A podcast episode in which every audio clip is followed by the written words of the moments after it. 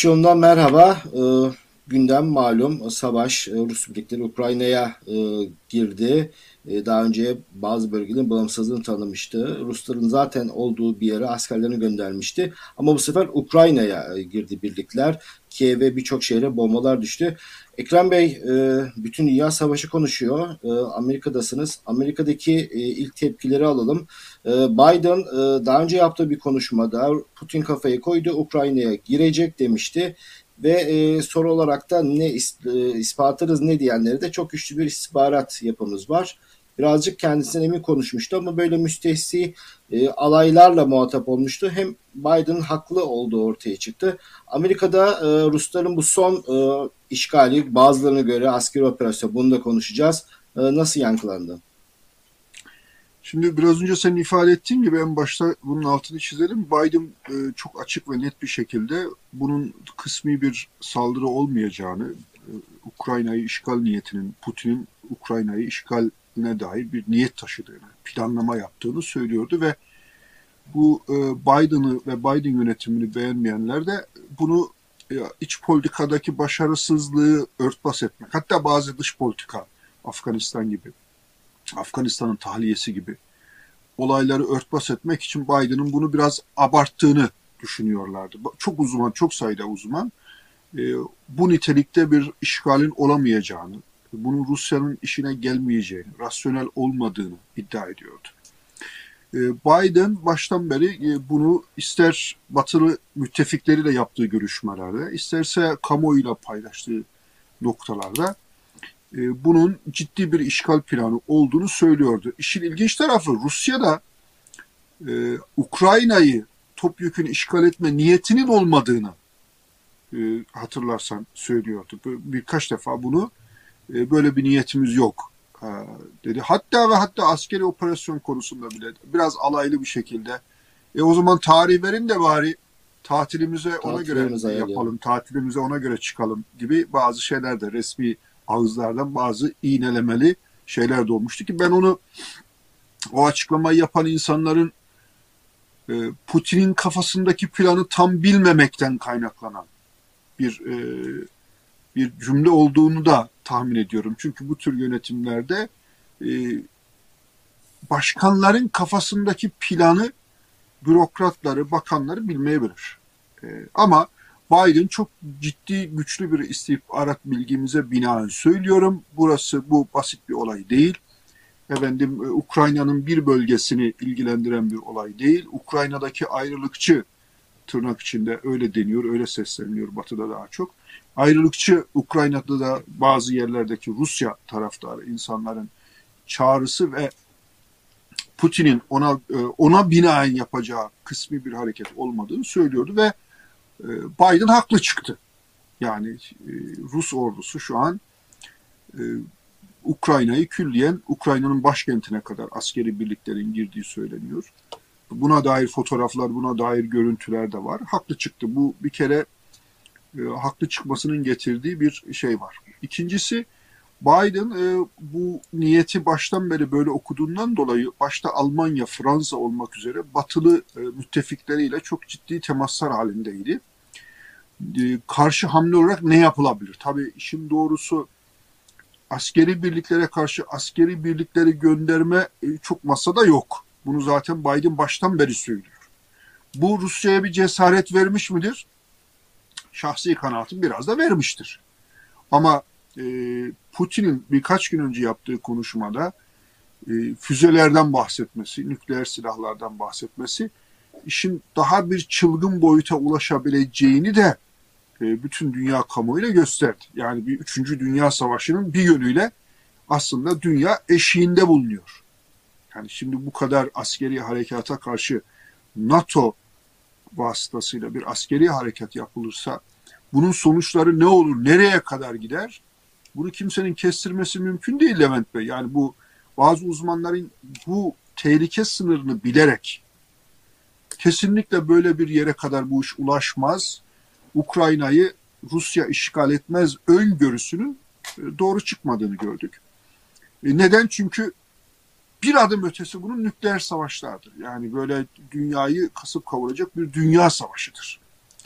Ama bu burada durur mu? Tabii e, Amerika'da da, Batı'da da büyük bir endişe olduğunu görüyorum. Basını okuduğunuzda, televizyonu izlediğinizde, uzmanları dinlediğinizde. Çünkü Putin'in kullandığı dil e, ilginç bir dil. Eski Sovyetler Birliği topraklarının Rusya olarak bilinmesi gerektiğini, Rusya anlamına geldiğine dair cümleler kuruyor ki, e, Levent Bey, bu Sovyet Sosyalist Cumhuriyetler Birliği'nin yeniden diriltilmesi e, bir rüya gibi bir şey Rusya için. Ha, Ruslar böyle bir rüya içinde mi? Ben onu çok da tahmin etmiyorum. Dünya başka bir noktaya geldi.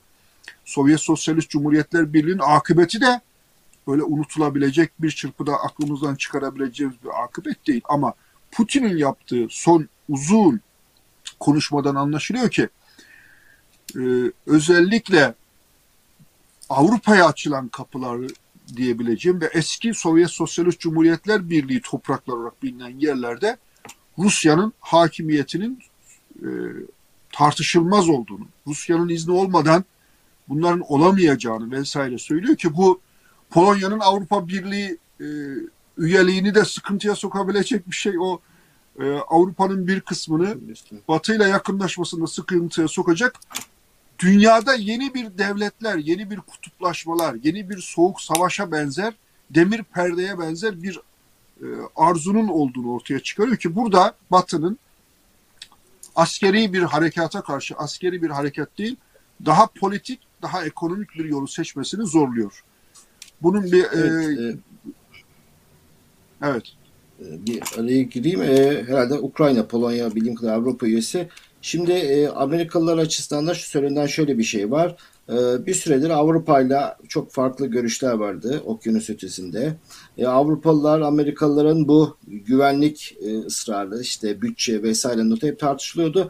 Amerikalılar biraz da Avrupalıların e, Rus tehdidini görmesinden birazcık da memnun gibiler.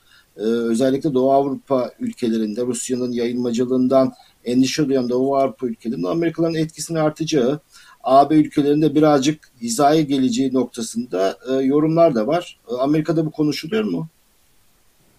E, tabii. Tü, Amerika'da genellikle biliyorsunuz bizim Türkiye'nin dışında e, özellikle Rusya, hatta Çin'le ilgili, sonra böyle ikincilikli olarak, yani çok birincilikte olmasa bile İran'la ilgili e, bazı şüpheler, endişeler sürekli dile getiriyor ve devlet politikaları buna göre belirleniyor. Hatta buna dair biraz Çin üzerindeki odaklanmada hatırlarsanız bir önceki başkanın çok yoğun çalışmaları da olmuştu.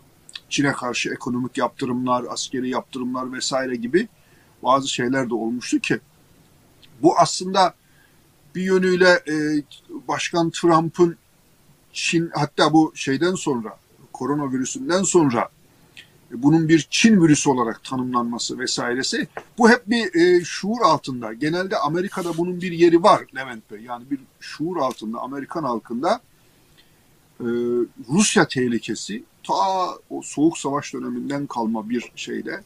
Romanlara yansıyan, e, filmlere yansıyan, çok halinde siz de bilirsiniz, çok insanlar da bilirler. E, Rusya'dan bir endişe, Rusya'nın dünya devlet dengeleri arasında e, bir hegemonyacı bir mantıkla yapabileceği hamleler e, öteden beri konuşuluyor, tartışılıyor. Uzmanlar da bunu dikkat çekiyor. Amerikan dış politikası da bunu yakından izliyor. Fakat bunu ister Amerika içinde, isterse Avrupa'da, özellikle Avrupa'da biraz abartı olarak gören çok sayıda kişi ve uzman var, siyasetçi var. Yani tamam kardeşim, Rusya alacağını aldı. dokuz on yedi'de bir e, Bolşevik İhtilali'nin akabinde dünyanın dört bir tarafına e, etkileyecek bir şekilde bir yayılmacılık takip etti. Birçok ülke hiç kendi dininden, kendi ırkından olmadığı halde Sovyet Sosyalist Cumhuriyetler Birliği'nin e, toprakları içerisindeydi. Fakat bu daha sonra patladı, dağıldı, darman duman oldu. Ve sonra e, Birleşik Devletler Topluluğu gibi e, kavramlar ortaya atıldı. İşte Kazakistan, Türkmenistan, Azerbaycan'dan tutun, İşte dünyanın değişik yerlerindeki eski Sovyetler Birliği ülkeleri kendilerine yeni bir alan açtılar. Yani bundan sonra bu işler tekrar olmaz gibi düşünülüyordu. Bu konuda düşünen, böyle düşünen çok sayıda uzman da var. Çok sayıda gazeteci, çok sayıda aydın da var. Ama Amerika'nın bak bu Rusya'yı unutmayın, Rusya yayılmacı bir politika izliyor. Ey Avrupa, ey Avrupalılar, buna uyanın, aklınızı başınıza devşirin. Ee, silahlı güçler olarak NATO başta olmak üzere ve kendi milli ordunuzu güçlü tutmak suretiyle bu sınırları iyi koruyun şeyi daha ziyade bir Amerikalıların kendi özel e, Rusya e, Soğuk Savaş'tan gelme bir Rusya korkusu olarak algılanıyordu. Fakat şimdi dediğin gibi görüldü ki aslında Rusya'nın temel hedeflerinden bir tanesi dağılmış Sovyetler Birliği ülkeleri üzerindeki e, etkisini devam ettirmek. Fiili veya dolaylı olarak etkisini devam ettirmek. Ve burada da bir antiparantez bir şey söyleyelim mi Levent Bey? Aslında evet. Sovyetler Birliği dağıldıktan sonra Türkiye için de önemli bir kapı açılmıştı. Yani özellikle e, Türkiye Cumhuriyetler diye daha sonra söylenen cumhuriyetlerle ilgili politikalarda o insanların üzerinde bir abilik, o insanların üzerine bir ağalık, tırnak içinde söylüyorum, havasına girmeden demokratik tecrübelerimizi, dışa açık ekonomi tecrübelerimizi ve siyaset tecrübelerimizi bu insanlarla, bu ülkelerle paylaşarak bir yeni kaynak, bir bir havuz oluşturmak. Bir e, havuz deyince Erdoğan havuzları, kirli havuzları değil. Bir ekonomik ve bir havza oluşturma fikri doğmuştu. Bununla ilgili ister rahmetli Özal'ın, isterse rahmetli Ee, Demirel. Demirel'in attığı adımlar, yani Türk dünyasına, Türkiye Cumhuriyetlere doğru açılan kapılarda atılan adımlar önemliydi. Fakat bu İslamcı, siyasal İslamcı e, siyasi akımlar Orta Doğu'ya çok odaklandığı için buralarda aşırı derecede ihmal etti. Öyle gelmekle gitmekle falan filan olmaz bu iş. Ee, Özal'ın yaptığı o günkü şartlar altında az buz değil de Özal e, son yolculuğunu da oralara yapmıştı hatırlarsan. Demirel de bu konuda bir şeyler yapmaya gayret etmişti. Fakat daha sonra büsbütün burası boşlandı. Ukrayna işgalinden birkaç gün önce Azerbaycan Devlet Başkanı'nın e, Putin'le yaptığı görüşmelerde hatırlatırım. İster Kazakistan iç, iç karışıklığına maruz kaldı. E, Kazakistan yönetimi Rusya'dan yardım istedi. Yani şu evet. an Rusya beğenelim, beğenmeyelim, kabul edelim, etmeyelim. Eski topraklarının şu an yine e, hükmeden amiri, hakimi, imparatoru gibi bir konumda zaten. Evet.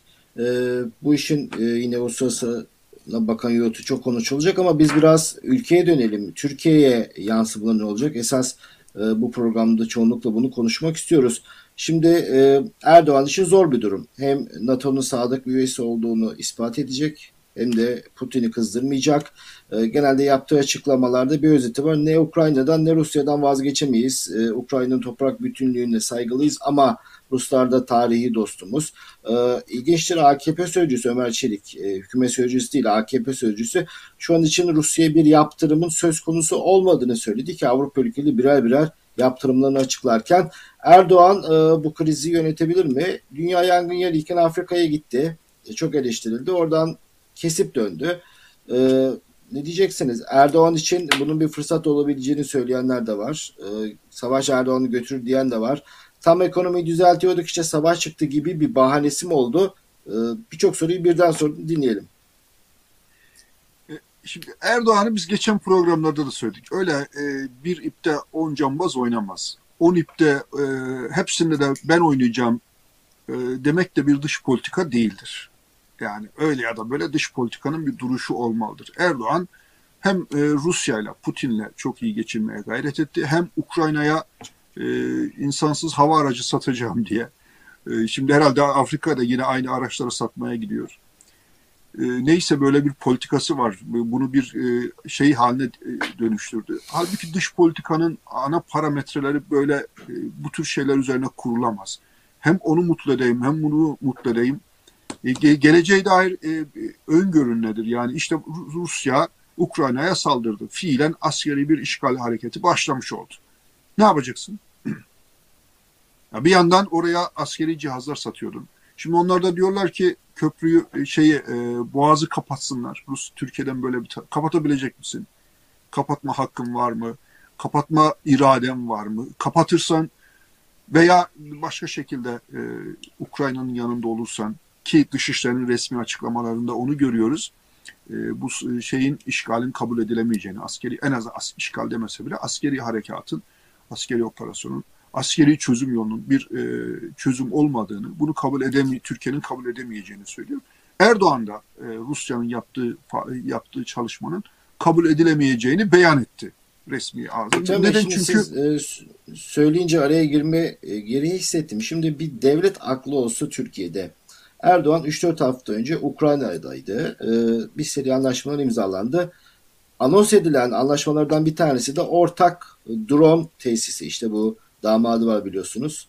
E, onun ortak drone tesisini de e, duyurdular. Şimdi bir devlet aklı olsa, böyle bir Rusların girdi gireceği artık neredeyse kesinleştiği bir durumda böyle bir şeyi bağıra bağıra e, dünyaya anons eder misiniz? Yani devlet aklı açısından soruyorum.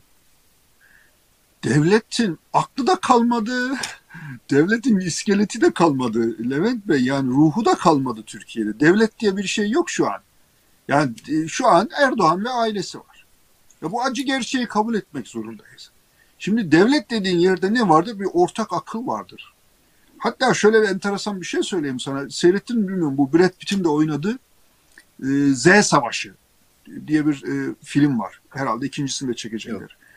Dünyayı, çok enteresan bir film. Sevgili seyircilerimizin de görmesini arzu ederim. Dünyayı bir e, zombileşme başlıyor. E, böyle bir neden ortaya çıktığı bilinmeyen bir virüs dünyada insanlar arasında yayılıyor ve e, kendisine bulaşan insanlar zombi haline geliyor. Zombiler başkalarını zombi yapıyor. Zombiler başkalarını zombi yapıyor. Ve dünya zombileşmeye doğru gidiyor.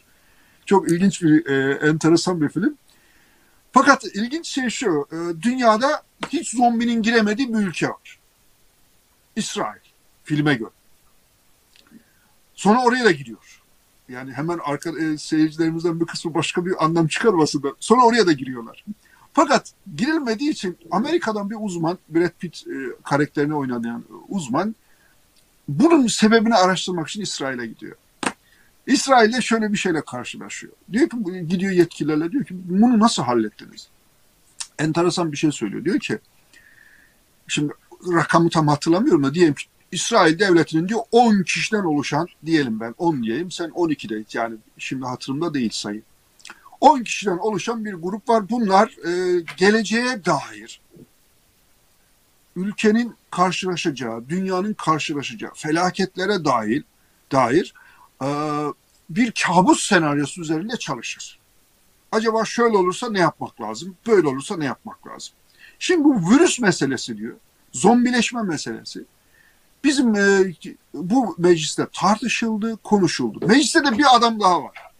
on birinci adam. Veya işte on iki ise on üçüncü adam, on üç ise on dördüncü adam. Bu adamın tek işi var. Herkesin beyaz dediğine siyah demek. Ya da herkesin siyah dediğine beyaz demek. Bu adam ya olursa, böyle bir ihtimal henüz yüzde, yüzde sıfır, yüzde bir. O yüzde biri düşünen adamdır. Aslında her devletin kendi güvenlik şeyi içerisinde böyle bir aklının olması gerekir. Mehmet Bey. Şimdi orada Türkiye'nin diyor ki, e, yumurtaları tek sepete koyduğunu mu söylemek istiyorsunuz? Tabii söyleyeceğim onu. Ama buradaki mantık şu. O gün uzmanlar oturuyorlar, ellerindeki verilerle konuşuyorlar. Böyle bir virüse de, böyle bir zombileşmeye de bir imkan olmadığı kanaatine. Ama birisi diyor ki ya olursa, ya doğru çıkarsa bu iddia. Ve bunun üzerine sınırlarını e, değişik bir örgüyle, değişik bir duvar diyeyim ben, duvarla örüyorlar. Dıştan bir şey olursa zombiler içeri giremesin diye. Sonra filmin ortalarında, sonlarında zombiler bir yolunu buluyor, oraya da giriyor da. Ama söyleyeceğim şey şudur. Devlet aklı dediğimiz şey alternatif senaryolar üzerine düşünen bir şeydir. Eğer Türkiye'de devlet normal aklıyla bile düşünse, üç gün sonra Putin eğer işgali başlatın emri verirse ne yaparız dese, senin dediğin gibi böyle ortak tesis kurma, savaş e, cihazları satma vesaire gibi yollara girer mi? Hem Putin'e şirin görüneyim, hem Ukrayna'ya şirin görüneyim. Bu mümkün mü? Bunun üzerine tartışır. Ama böyle bir şey yok Levent Bey. Türkiye'de şu an her şey Erdoğan'ın kendi kafasında. Onun da yetersizliği ortada. Yetersizliği ortada. Ama Şimdi, diyelim ki e... yeterli olsun, genius olsun, yani Einstein zekasında olsun, hani mümkün değil de. Yani öyle bile olsa, Einstein gibi bir zeki bir adam bile yönetiyor olsan ülkeyi, devletin ortak aklı dediğimiz şey, müstakbel senaryolar üzerine düşünen akıl demektir.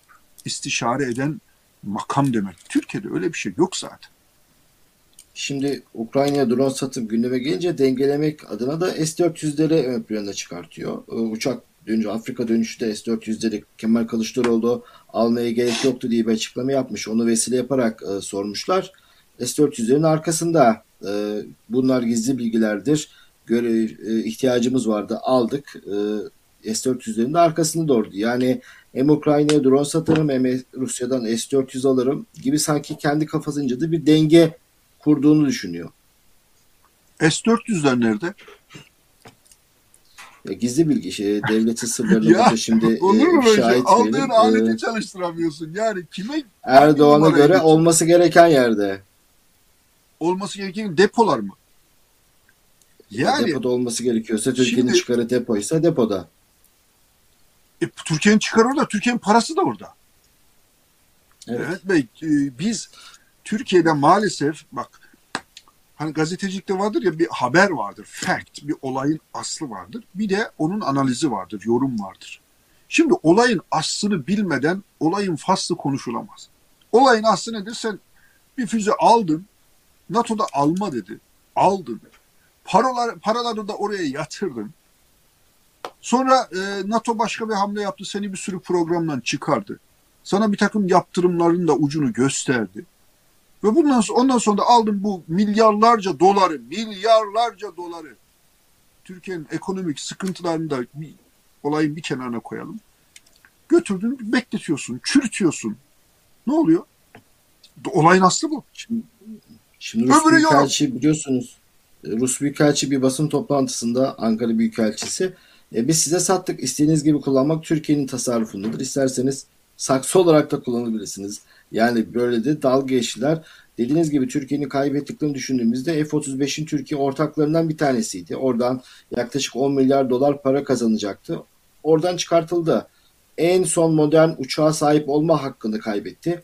Ve şu an Türkiye F on altılarını modernize edemiyor. Birçok yüze yakın uçağının yakında kullanım süresi dolacak. Ee, Yunanlılar e, filolarını yenilediler. Fransa'dan da Rafael uçaklarını aldılar. Şu an e, Erdoğan'ın kendi uzmanları dahi yayınladıkları raporlarda Ege'de hava sahası üstünlüğü Yunanistan'a geçtiği söyleniyor. Yani her yerde Türkiye kaybediyor. Şimdi iç siyasete bakan yönünü konuşalım. Çünkü Erdoğan için Ukrayna'ymış, Rusya'ymış, yani sadece e, seçim kazanmak, ailesi mesele olduğu için bu me- buradan da nasıl sineğin yağını çıkartabiliriz düşünecek. Ee, bu arada izleyicilerimize hatırlatalım. Bugün birçok e, döviz değer kaybetti. Ruble en fazla değer kaybeden. İkinci sırada T L geliyor. T L Ukrayna parasından daha fazla değer kaybetmiş. Bir ara on dört buçukları görmüştük. Şimdi on dört. Tekrar akaryakıta zam bekleniyor. Rezervlerin durumu belli. E, Türk ekonomisinin çok ciddi etkileneceği malum. E, yaz ayları da geliyor. İşte beklenen turistler vardı. Şimdi Erdoğan e, bunu e, tanıdığınız Erdoğan kendisine avantajı olarak nasıl kullanmayı seçer? Yani Erdoğan her şeyi kullanmıyor. Yani tam bir oportunist, bir e, siyasi portreyle karşı karşıyayız. Diyecektir ki aslında ekonomiyi tam toparlıyorduk. Tam böyle ucundan da e, ışık gözükmüştü. Tren e, mi geliyor yoksa gün ışığı mı? E, tünelin ucunda bir ışık vardı ama bu Rusya geldi. E, Ukrayna'yı işgal etti. Bizim de ekonomimizi bozdu. Peki bu bunu yutar mı insanlar? Yutacak, zaten yutuyor. Ama Erdoğan'ın geldiği duruma bak. Biz programı bitirdik. Bir saat sonra Tarkan'ın şarkısı başladı. Levent Bey, bir şarkının bile altında ezildiler. Yani bir şarkı bir şarkı bir, bir, bir topluluğu bu kadar mı sarsar?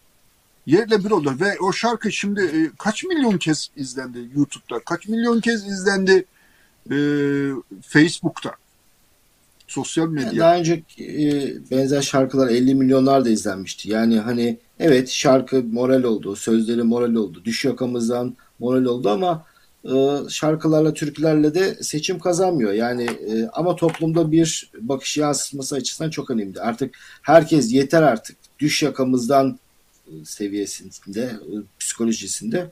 Ama seçim kazanmak da başka bir şey. Elbette, fakat psikoloji doğru okumak lazım. Anketlere de yansıyan psikoloji doğru okumak lazım. İnsanlar bıktı.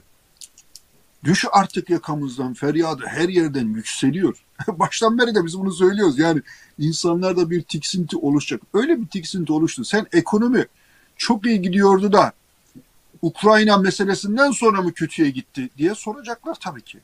Sen bu meselenin neresindesin? Bunu neden öngöremedin diye insanlar soracaklar. Ama tabii ki medya susturuluyor, konuşturulmuyor. Hatta ve hatta çok komiktir diye, yani bu tartışmıyoruz biz, başka arkadaşlar bu programlarda tartışıyordur diye oraya girmiyoruz ama Rütük denen ucubenin yaptığı bir şey var. Ee, Avrupa kökenli web sitelerini televizyonlar gibi kendilerine bağlamaya kalktılar geçen hafta. Yani e, Amerikalılar da var. Voice of America, Amerika'nın sesi. E, Voice of America var. İnternetten hem radyodan. Sonra e, Doçevelle. Doçevelle e, var. Türkçe var, var, oğlu var yani. Her şeyi, herkesi susturdukları yetmiyormuş gibi. Her şeyi. Bütün televizyonları susturacaksın, bütün gazeteleri susturacaksın. O yetmedi. E, yabancıların Türkiye'de yaptığı, Türkiye üzerine yayın yaptığı web sitelerini. Ya bu kadar mı korkuyorsunuz ya? Bu kadar. E şimdi bizim kadar özgür konuşan, Türkiye'de bizim derken yurt dışından yayın yapan bütün gazeteci arkadaşlarımızı kastediyor. E bir şey kalmadı Levent Bey. Her şey e, gık desen, guk desen yayın yasağı diye bir şey getiriliyor. İşte bir tane hırsız suçüstü yakalanmış. Öyle değil mi?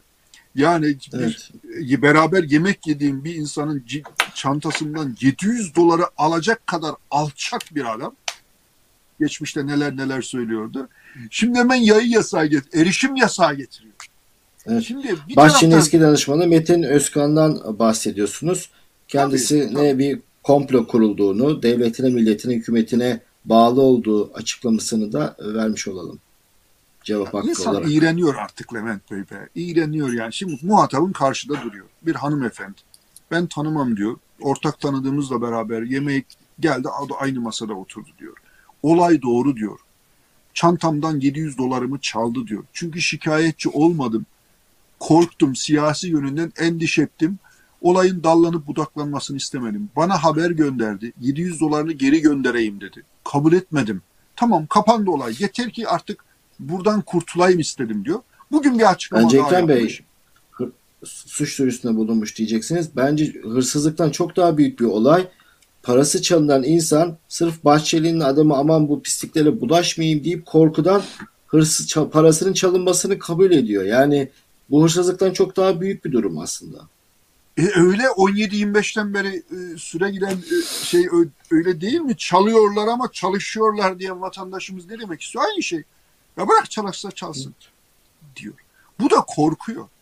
Abi nasıl korkmasın? Memduh Bayraktar'ın evini tekmelemişler. Evet. Ee, çiçek sepetinden geldik diye sopalı adamlar. Kim hedef gösteriyor? Evet. Daha önceki gazetecileri başkanı, ve başkanı. siyasetçileri kim hedef gösterdi? Eski ülküdaşlarını sokak ortasında kimler dövdürdü?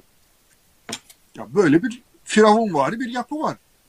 Ağzını açanı dövme, sövme, öldürmeyle, tehditle devam eden bir mafyatik sistem var. Ama şunu demek istiyordum. Yani Erdoğan bunu yaparken nereden geldik buraya? Elin altında beyin yıkamaya, elinin altında insanlara yanlış bilgiler servis etmeye hazır bir medya var. Bu medyayla bunları pişirecektir. Bir taraftan da aksini söyleyenler susturulacaktır. Realiteden bahsedenler susturulacaktır. E, dolayısıyla bunun bir etkisi olur mu? Olur. Ama insanlar, Levent Bey, şu ortada olan şey şu. Arkadaş memleketi iflas ettirdi. Bunu söylüyorduk. Ekonomik verilere bakarak insanlar söylüyordu. Vatandaş bunu anlamıyordu. Ta ki şimdi cebine geldi dayandı. Tarlasına geldi dayandı. İş yerine geldi dayandı.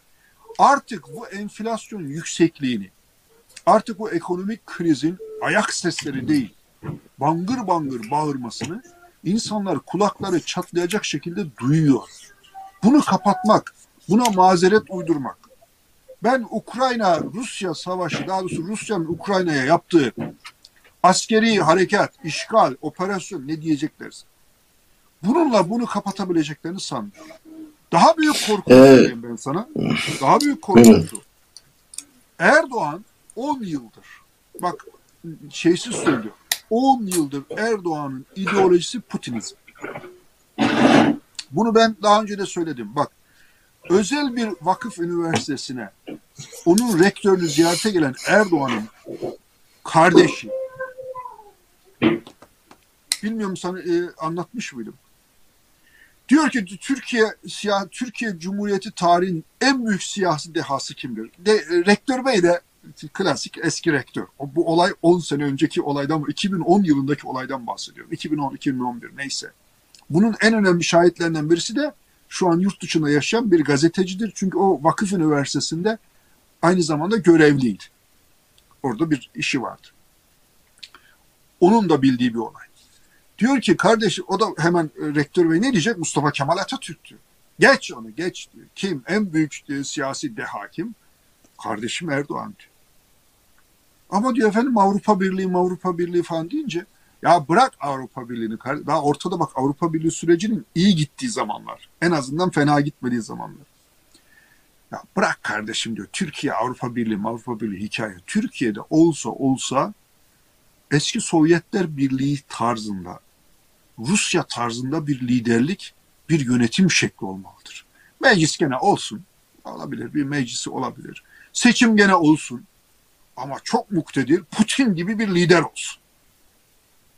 Şimdi o dönemden bu döneme bak, e, Avrupa Birliği rotasından kaymamızın sebeplerinden birisi de Putinizmdir. Şimdi Erdoğan Putin'i hep taklit etti. Levent Bey, Erdoğan Putin'i hep özendi. Benim korkum da şudur. Yani Putin'le ilgili böyle eleştiriler de var. İç siyasette, ekonomik e, göstergelerde e, önemli bir oranda bir hayli sıkıntı yaş- yaşayabileceğini tahmin eden Putin'in daha milli bir konuya, daha kutuplaşmayı artırıcı, milli birlik ve beraberlik diyelim tırnak içinde, milli birlik ve beraberliği teyin edici, temin edici bir yol aradığını ve Ukrayna'yı küçük bir lokma görüp, buradan küçük de olsa bir yeni bir hava oluşturabileceğini düşünerek bir harekata geçtiğine dair bazı uzmanların, bazı e, bu konulara vakıf insanların yorumları da var.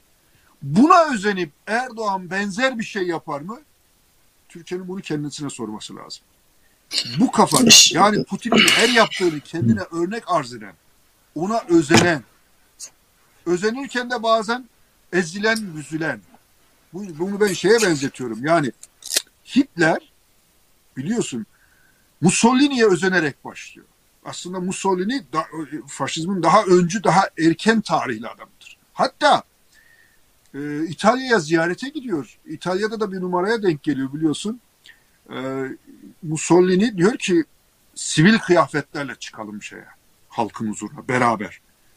Gidiyor Hitler e, sivil elbiselerini giyiyor. Sonra meydana çıkarlarken bakıyorlar ki Mussolini asker elbisesini giymiş.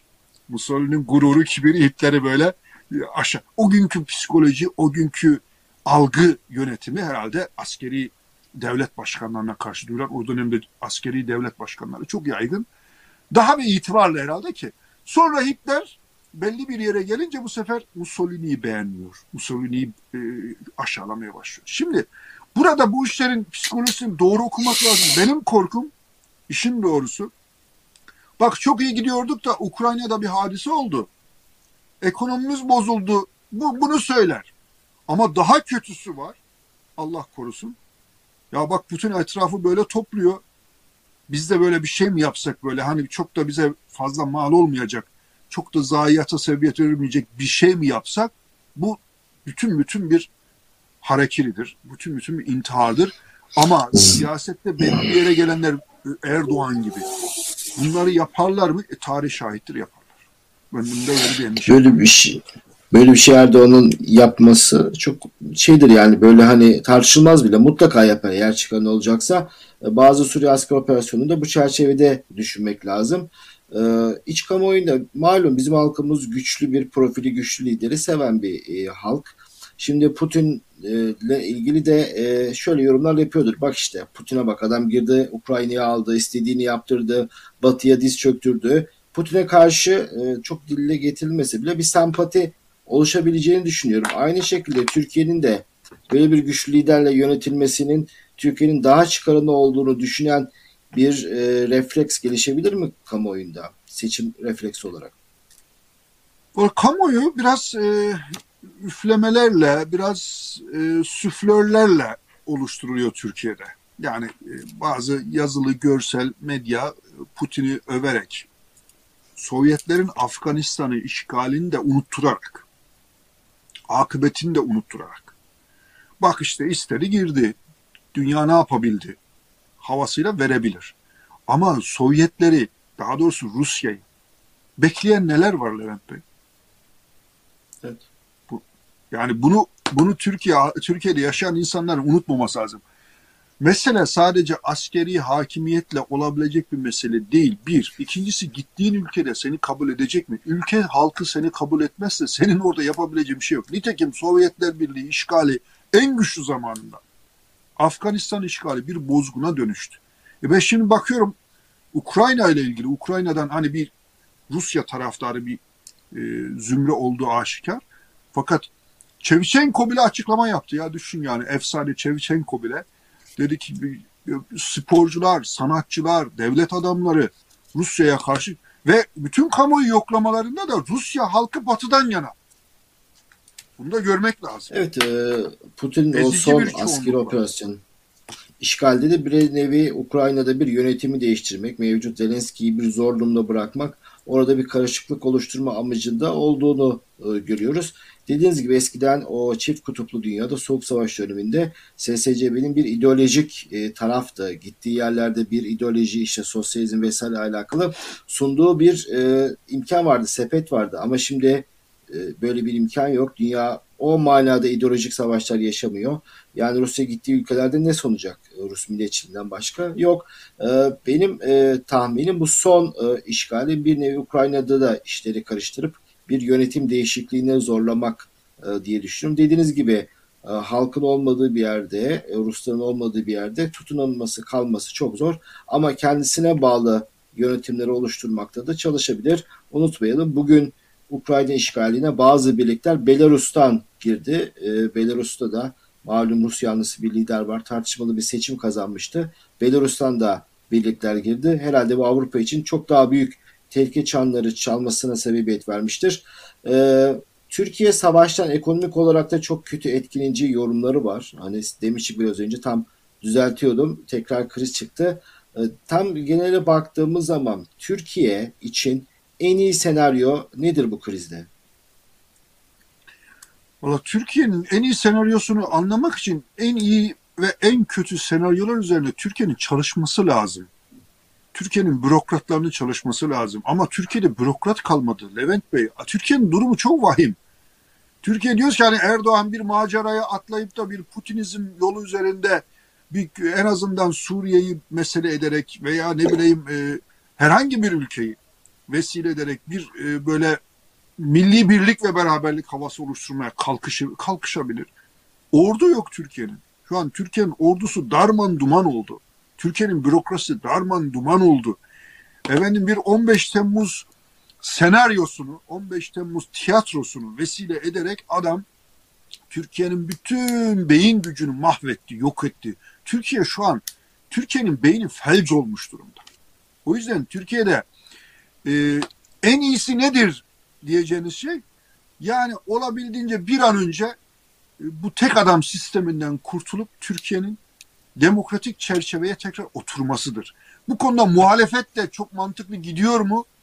E, maalesef ümit e, kırıcı olacak ama e, Türkiye'de muhalefet de somut şeyler üzerine somut şeyler söylemiyor. Yani burada yarın bir gün e, Türkiye bir e, Erdoğan bir milli hava estirse, meclisten efendim kendisine bazı yetkiler istese falan. Hayır kardeşim sen artık yeter ya, için dışın yetki oldu yani diyecek ve buna dur diyebilecek. Milli birlik ve beraberlik adı altında kendine güç devşirdin, yeter artık diyecek bir muhalefet lideri görüyor musun? Türkiye'nin durumu bu e, sandığımızdan daha vahim gözüküyor. En iyi şey nedir? Bir an önce seçime gidilmesi, normal, en azından normal zamanda seçime gidip bu on dokuz yıldır Türkiye'yi yerle bir eden, Türkiye'nin her şeyini, bütün değerlerini alt üst eden ve hiçbir değer üretmeyen bu goygoycular, bu yiyiciler, bu yalakaların bir an önce defolup gitmesidir. En şey budur. Onun dışında şey, yani her şeye bir mazeret bulmak mümkün Mehmet Bey. Yani buradan bir şey bulacak, bir mazeret bulacak. Kendisi yeni bir söylem geliştirecek. Yeni düşmanlar ortaya çıkaracak vesaire vesaire. Türkiye yoruldu, bıktı bunlardan. Şimdi e, malum NATO'nun pozisyonu belli, Avrupa ülkelerinin pozisyonu belli, Amerika'nın pozisyonu belli. Rusya'ya e, dizi dizi yaptırımlar açıklıyorlar. Türkiye bu yaptırımlara soğuk. E, bu aynı zamanda Batı ile ilişkilerinde de bir sorun oluşturacak. Girişte söylemiştik, sadık bir NATO üyesi olduğunu da ispat etmesi lazım. Bu son olaylar NATO üyesi olmanın ne kadar önemli olduğunu bence gösterdi. O soğuk savaş döneminde de Türkiye'nin o gücü bir NATO'nun parçası olmasından kaynaklanıyordu. Kimse kimseyi kandırmasın. Bir, Çek, bir Çekoslovakya, bir Macaristan olmadıysa Türkiye bir NATO ülkesi olduğu için. Yoksa yani Ardahan'dan girip nereden çıkacağını Rusların herhalde tahmin etmek zor değildi. Ee, Avrupa'yla da Amerika'yla da yeni e, sorunlar yolda mı sizce, yoksa e, bir yerde anlaşırlar mı? Şimdi Türkiye ile ilgili son beş on yıldır NATO'nun güvenilmez üyesi diye bahsediliyor. Yani bu maalesef acı bir gerçek. Neden güvenilmez? Çünkü ortada bir biraz önce bahsettiğimiz, konuştuğumuz bir devlet aklı yok. Bir devlet refleksi de yok. Bir adam, bir adamın ailesi, bir adamın çıkar çevresi var. Bu aile ve çıkar çevrelerinin İbresi bazen bir kayıyor Çin'e, bir kayıyor Rusya'ya, bir kayıyor İran'a, bir kayıyor Amerika'ya. Kimden ne umarsa. Ya daha işte geçen hafta Birleşik Arap Emirlikleri'nde para dileniyordu Türkiye. Türkiye bu hallere mi düşmeliydi? Bu yani hallere hangi düşmeliydi? Masaya oturunca onun şarkısını söylemeyle alakalı e, meslekler var da ben burada hani söylemek istemiyorum ama birazcık birazcık ona doğru döndü Türkiye. Maalesef. Bu olayda eğer Türkiye mantıklı bir yol izlemezse, son beş yıldır sıkça söylenen NATO'nun güvenilmez, güvenilemeyen üyesi e, tanımı tam da Erdoğan yüzünden Türkiye'nin üzerine oturacaktır. Bu e, uzun vadede Türkiye'nin başka sıkıntılarının ortaya çıkmasına sebebiyet verir. İşte az önce söyledin, e, bir başka vesileyle söyledin. Yunanistan'ı muazzam donattılar. Muazzam e, askeri destek verdiler. E, Ege'deki hakimiyetini artırdılar. E, Avrupa'nın da desteğiyle, Fransa, Almanya başta olmak üzere desteğiyle e, e, Kıbrıs etrafındaki petrol çıkarma e, evet. meselesinde e, Türkiye'yi dışladılar. Türkiye iki üç külhanbeyce bir şeyler söyledi. Gemi çıkarıyoruz. Ne oldu? Ne oldu Levent Bey? Nerede o gemi? Hani bir artistik bir gemilerimiz şeye, Ekrem Bey, Ege sularına Mısır, yola çıkmıştı. Mısır, İsrail, Yunanistan'ı bir araya getirdi Türkiye. Yani Mısır'ı, İsrail, Yunanistan'ı bu dediğiniz gibi Doğu Akdeniz hattında bir araya getirdi. Ve Mısır'la neden kavga olduğumuz da belli. Ee, çok fazla iç işlerine karışıp e, işte o İhvan'da Müslüm e, kardeşleri, Müslüm, Müslüman kardeşleri olan abartılı desteğinden sonra orada yönetim değişti neticede. Başka bir ülke. O yönetim gelir, bu yönetim gelir. Senin bu kadar göbekten bağlı olmana ne gerek vardı? İşte şu an Mısır'la hala ilişkileri düzeltemiyorlar. Ve o Mısır'ı İsrail'in, Yunanistan'ın kucağına ettiler. Onların yaptığı anlaşmaları sen yapabilirdin. Sen avantajlı duruma gelebilirdin. Ama hala işte ezilenlerin yanında kalmak gibi çok e, paketlere bölündürüp büyük bir dış politika başarısızlığına satmaya çalışıyorlar. Şimdi yakında Sisi ile de e, barışma şeyleri var. Biliyorsunuz heyetler gitti geldi. Belki Sisi ile de görüşecek. Ona e, neler neler söylemişti. Aynı şekilde Birleşik Arap Emirlikleri'ne, Suudi Arabistan'la alakalı da aynı şeyler söylemişti. Bütün bu tükürdüklerimizi yaladığımız bir süreçteyiz. Yani o mazlumların yanındayız lafı bitti artık Levent Bey. E, Uygurlar feryadı figan ediyor. Yani iki milyon diyenler var, iki buçuk milyon diyenler var, üç milyon Uygur'dan bahsedenler var. Ya bu Uygurların esir kamplarında ağır işkencelere maruz kaldığı iddiaları var. Buna dair somut bilgiler, belgeler var. Öyle ki yani Batı'da hiç de Uygurlarla alakası olmayan, Amerika'da hiç Uygurlarla alakası olmayan e, bazı kurumlar, kuruluşlar, devletler Çin'i ağır suçlamalarla, e, e, çok ağır ifadelerle itham ettiler. Ağzından bir tek kelime çıkmadı. Kaldı ki sen vaktiyle oralara gittin, o insanları ziyaret ettin, efendim e, zaman zaman onları müdafaa ettin, zaman zaman oradan kaçan insanları İstanbul'da, özellikle İstanbul'da misafir ettin. E sonra e, şu an ağzını bıçak açmıyor, açamıyor. Yani dünya yeni bir e, yörüngeye doğru kayıyor, yeni bir çatışmanın eşiğindeyiz ve Türkiye her türlü maceraya açık maalesef.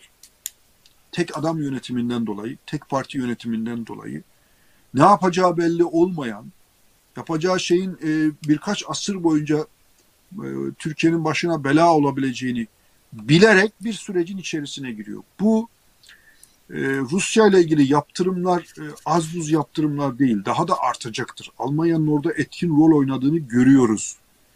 E, Avrupa ülkelerinin Rusya'ya karşı yaptırım konusunda ciddi olduğunu görüyoruz. Amerika zaten baştan beri, ilk dakikadan beri çok ağır yaptırımlar yaptıracak, yapacaklarını söylüyorlar. Rusya'daki Rus halkının da bu yaptırımlar sonrasında nasıl bir ekonomik darboğaza gireceğini, herhalde Putin'in de aklında büyük ihtimal daha Çin'e yaklaşmak mı olacak artık, daha İran'a yaklaşmak mı olacak artık, onun da zaman içerisinde tam bir çözüm olamayacağını, evet, bu kutuplaşmanın dünyayı e, gelecek için endişeye sevk edecek yeni bir yapılanmaya doğru gideceğini şimdiden anlamak, kavramak lazım. Yoksa ona çiçek at, buna çiçek at, ondan sonra e, güvenilmez insan, güvenilmez devlet durumuna kal. Ya bunun bir sonu var Levent Bey. Yani bu e, Türkiye'nin şu an seçtiği seçimsizlik, ortaya koyduğu e, duruş, duruşsuzluk. Bundan bir an önce Türkiye'nin kurtulması lazım. Evet. Bu konuyu daha çok konuşacağız. Dileriz bu yakın zamanda, malum Ruslar tepesi attığı zaman Suriye'de bizim askerlerimiz vuruyor ve biz hiçbir şey yapamıyoruz. Tekrar ayağına gidip özür diliyoruz malum. Dileriz Suriye'deki askerlerin başına bir şey gelmez ama yakın zamanda Türkiye'nin sanki Suriye macerasının sonlanacağı bir sürece doğru da giriyor gibiyiz. Bu konuları daha çok konuşacağız. Bugün e, iç politika konuşalım dedik. E, Ekrem Bey e, teşekkür ediyoruz. Bu haftalık da bu kadar diyelim. E, savaş çok kötü bir şey. İnsanlar hayatını kaybediyor. Bugün sosyal medyada çok yürek burkan videolar vardı. Bir Ukraynalı anneye Rus asker oğlu ölmüş, telefonda oğlunun öldüğünü söylüyor gibi videolar izledim ben. E, dileriz e, insanların hayatını kaybetmediği e, bir şeye dön- dönüme gireriz. Bu savaş bir an önce biter. Bizi izlediğiniz için çok teşekkür ediyoruz. Haftaya yine bu ve benzer konularla konuşmaya devam edeceğiz. Hoşçakalın.